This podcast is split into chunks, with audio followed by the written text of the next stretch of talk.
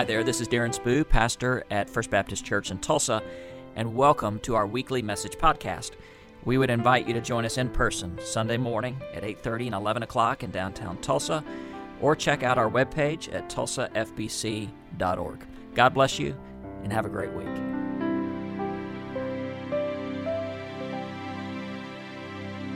So I want to uh, start with a question, and I'm going to come back to. Uh, our, our worship announcement sheet here in just a minute. But here's the question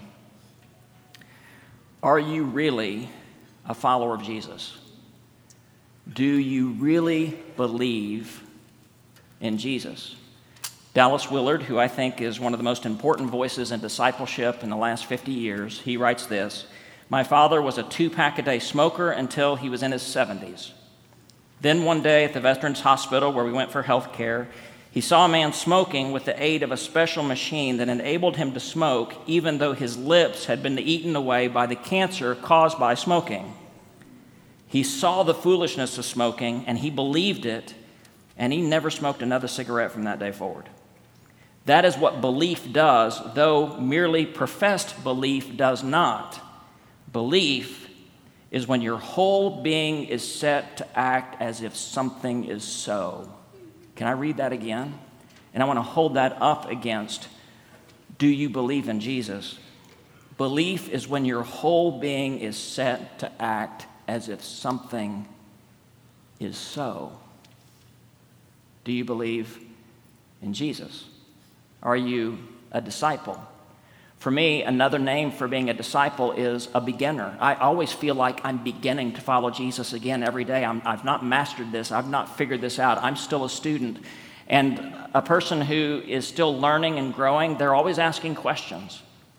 So here's why I want to invite you to take a part of something during Holy Week. And I'd ask you to get an announcement sheet this morning because on the back is going to be an eight day guide through Holy Week. I wanted to hand this out a week early in case you weren't here next Sunday. But we're going to walk with Jesus through Holy Week and just asking questions. You know, when Jesus comes into Jerusalem on Sunday, will I welcome him? When Jesus cleanses the temple on Monday, will, will I allow him to cleanse me? When Jesus teaches all day Tuesday, it's a big teaching day, will I listen to him? Will I let him be the authority over my life?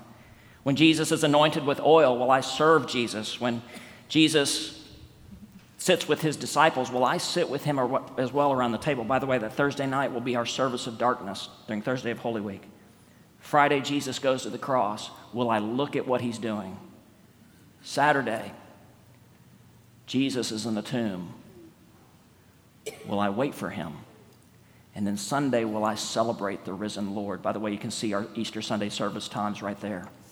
Being a disciple means that we're always beginning again and we're always learning how to turn our whole being as if Jesus is Lord because he is.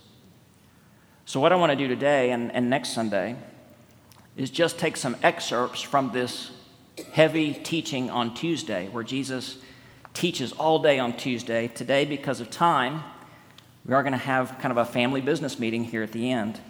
I've chosen a shorter passage, but listen, every word I'm about to say matters. So, so listen. This is going to be out of Mark chapter 12. Again, this happens on Tuesday, Jesus' teaching of Holy Week. Mark chapter 12, starting in verse 13. Then there were some Pharisees and Herodians. Now, I think it's important to talk about who these guys are, all right? The Pharisees would be the far right religious folks, very conservative, very legalistic. The Herodians, and there's a whole lot more to this, but they are the far left political folks. And when you have people this far apart banding together, you know it's because they have a common enemy. And that common enemy is Jesus. In fact, it says the Pharisees and the Herodians tried to entrap him. I just imagine these two factions being like a giant pair of scissors and they just wanted to cut Jesus in half. Why did they want to entrap him? Because they wanted to eliminate him. Why did they want to eliminate him? Because Jesus was not advocating their agenda. Jesus wasn't religious enough, he wasn't political. In fact, he wasn't answering to their agendas. Jesus' agenda was something completely different, and that was to show us God. And listen, Jesus defines what we mean when we say God. If you're looking for God, don't look anywhere else. Don't look at other religious leaders. Sometimes you don't even need to look at other Christians because we don't do a great job at this at times. Jesus defines what we mean when we say God. So they're trying to entrap Jesus, and they came up to him and said, Now, before I read this next part, can I just say this like it is? They're going to kiss up to Jesus right now. They're trying to make this, they're trying to slip in something tricky, so they're going to kind of start. Uh, use a story. Ancient India, when people would worship their idols, they would take little bits of ghee butter and they would throw those little pats of butter at their idol as they were asking for things. It was giving a sacrifice in order to get what they wanted from their idol. When outsiders saw this for the first time, they termed it buttering someone up. It's exactly what they're doing with Jesus. They're buttering him up. But they're really not trying to encourage him, they're trying to entrap him. Keep that in mind. Master, we know that you tell the truth. Yes, he does. By the way, individual desires have become the rule and standard for everything in our world. Jesus tells the truth. We, you tell the truth regardless of consequences, for you're not guided by personal considerations. That was true too. I'm hearing Mark 10:45 again, for even the son of man did not come to be served but to serve and to give his life for a ransom for many. So Jesus wasn't selfish, he was serving. That's true as well. You're not guided by personal considerations because you teach the way of God with sincerity. So, here's the question Is it right to pay the tax to Caesar or not? Should we pay it or refuse it? So, here you have two parties. You have the far right who resist the tax, you have the far left that advocates the tax. And by the way, if Jesus answers this question yes or no, he's just labeled himself. By the way, be very careful about trying to fit Jesus in your agenda box. And Jesus could also put himself in real danger. If he says, no, don't pay the tax, and he agrees with the Pharisees, he might be marked by Rome as a revolutionary and put to death. If he says yes and he sides with the Herodians, he's going to lose a lot of his followers because they will see him as a collaborator with Rome. There seems to be no way he can win this, and of course, I said there seems to be no way he can win this. He looked through their pretense. By the way, of all the things we're going to read this morning, that's the scariest one.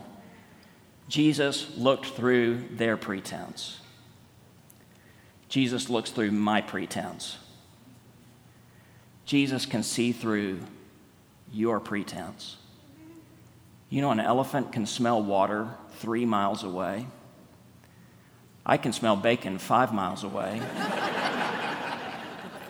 That's pretty amazing, isn't it? She, that just popped into my head and out it came, right?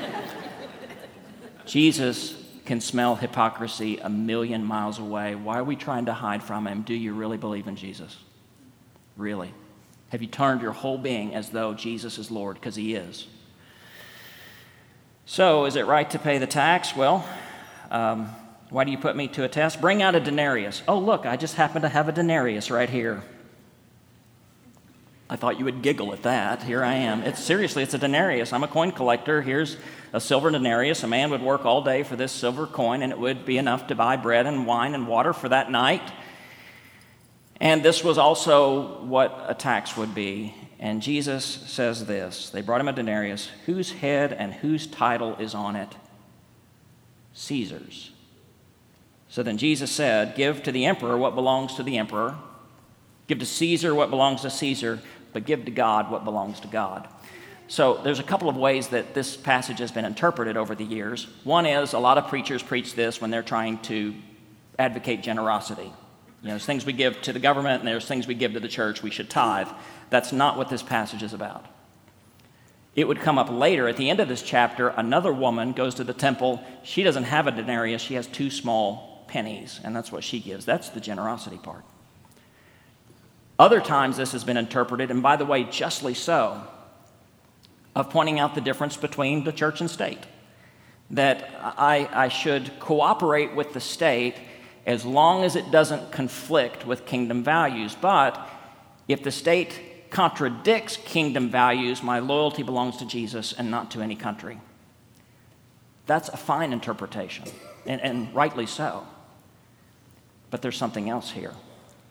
Jesus holds up a coin and he says, Give to Caesar what is stamped with the image of Caesar, and give to God what is stamped with the image of God. What's he talking about there? Genesis 1. And God created them male and female, and in the image of God, he created them. Give to Caesar what holds the image of Caesar. Give to God what is stamped with the image of God. Do you really believe in Jesus? Have you turned your whole life toward Him as Lord? Now, here's what I want you to think about. What have you wrapped your identity around?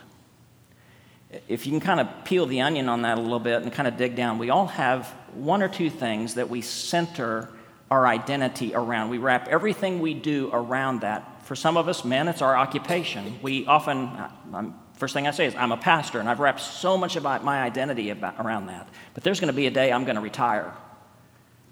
Seriously, there's going to be a day I'm going to retire, okay? Y'all are making me old. I'm an old 52 year old, right? Some days that's going to change. Some of us wrap our identity around our family. You know, I'm a mom or a dad, and, and that's fine too, but the kids are going to grow up one day, right? Hopefully. Some people, and this is more of a social commentary than maybe what I should make, but some, of some people wrap their entire identity around their sexual preferences, and that becomes the core of their identity. Or, believe it or not, there are some people who wrap their identity around their sports team. Believe it or not. what should be at the core of our identity? If we call Jesus Lord, then our entire being moves toward the fact that that is true, and everything else must come in a distant second. So I want to tell you one more story about Clara Cowell. She decided to stop smoking. I don't know why I'm talking about cigarettes so much today. Started here, we're going to end here. Clara Cowell decided to stop smoking on her 102nd birthday. She'd been smoking since she was 18. And she kind of did the math, or somebody did the math for her. She smoked somewhere in the neighborhood of 60,000 cigarettes. And you know the reason she decided to quit smoking?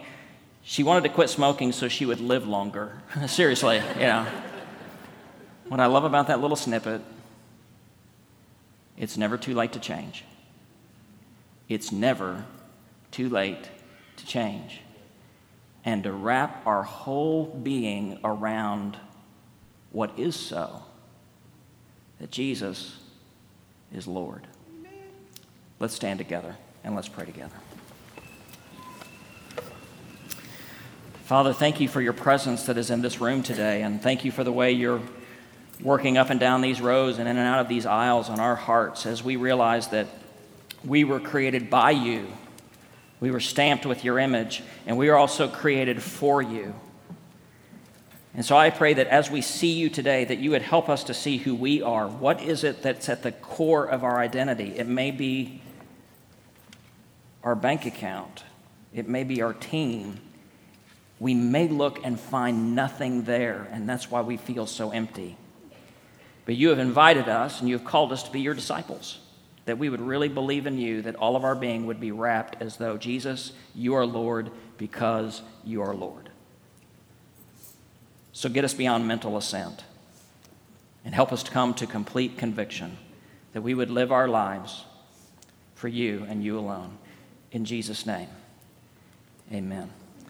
Struck by one more statement that I'm going to give you right now, and then we're going to open up our follow up room. If you don't have a relationship with Jesus today, I want you to hear God created you. He created you for a relationship with Him. Sin stands in the way of that. That's why Jesus went on a rescue mission and died on the cross to restore us in a right relationship with God. We need his forgiveness. Here's the one statement without forgiveness, there is no peace.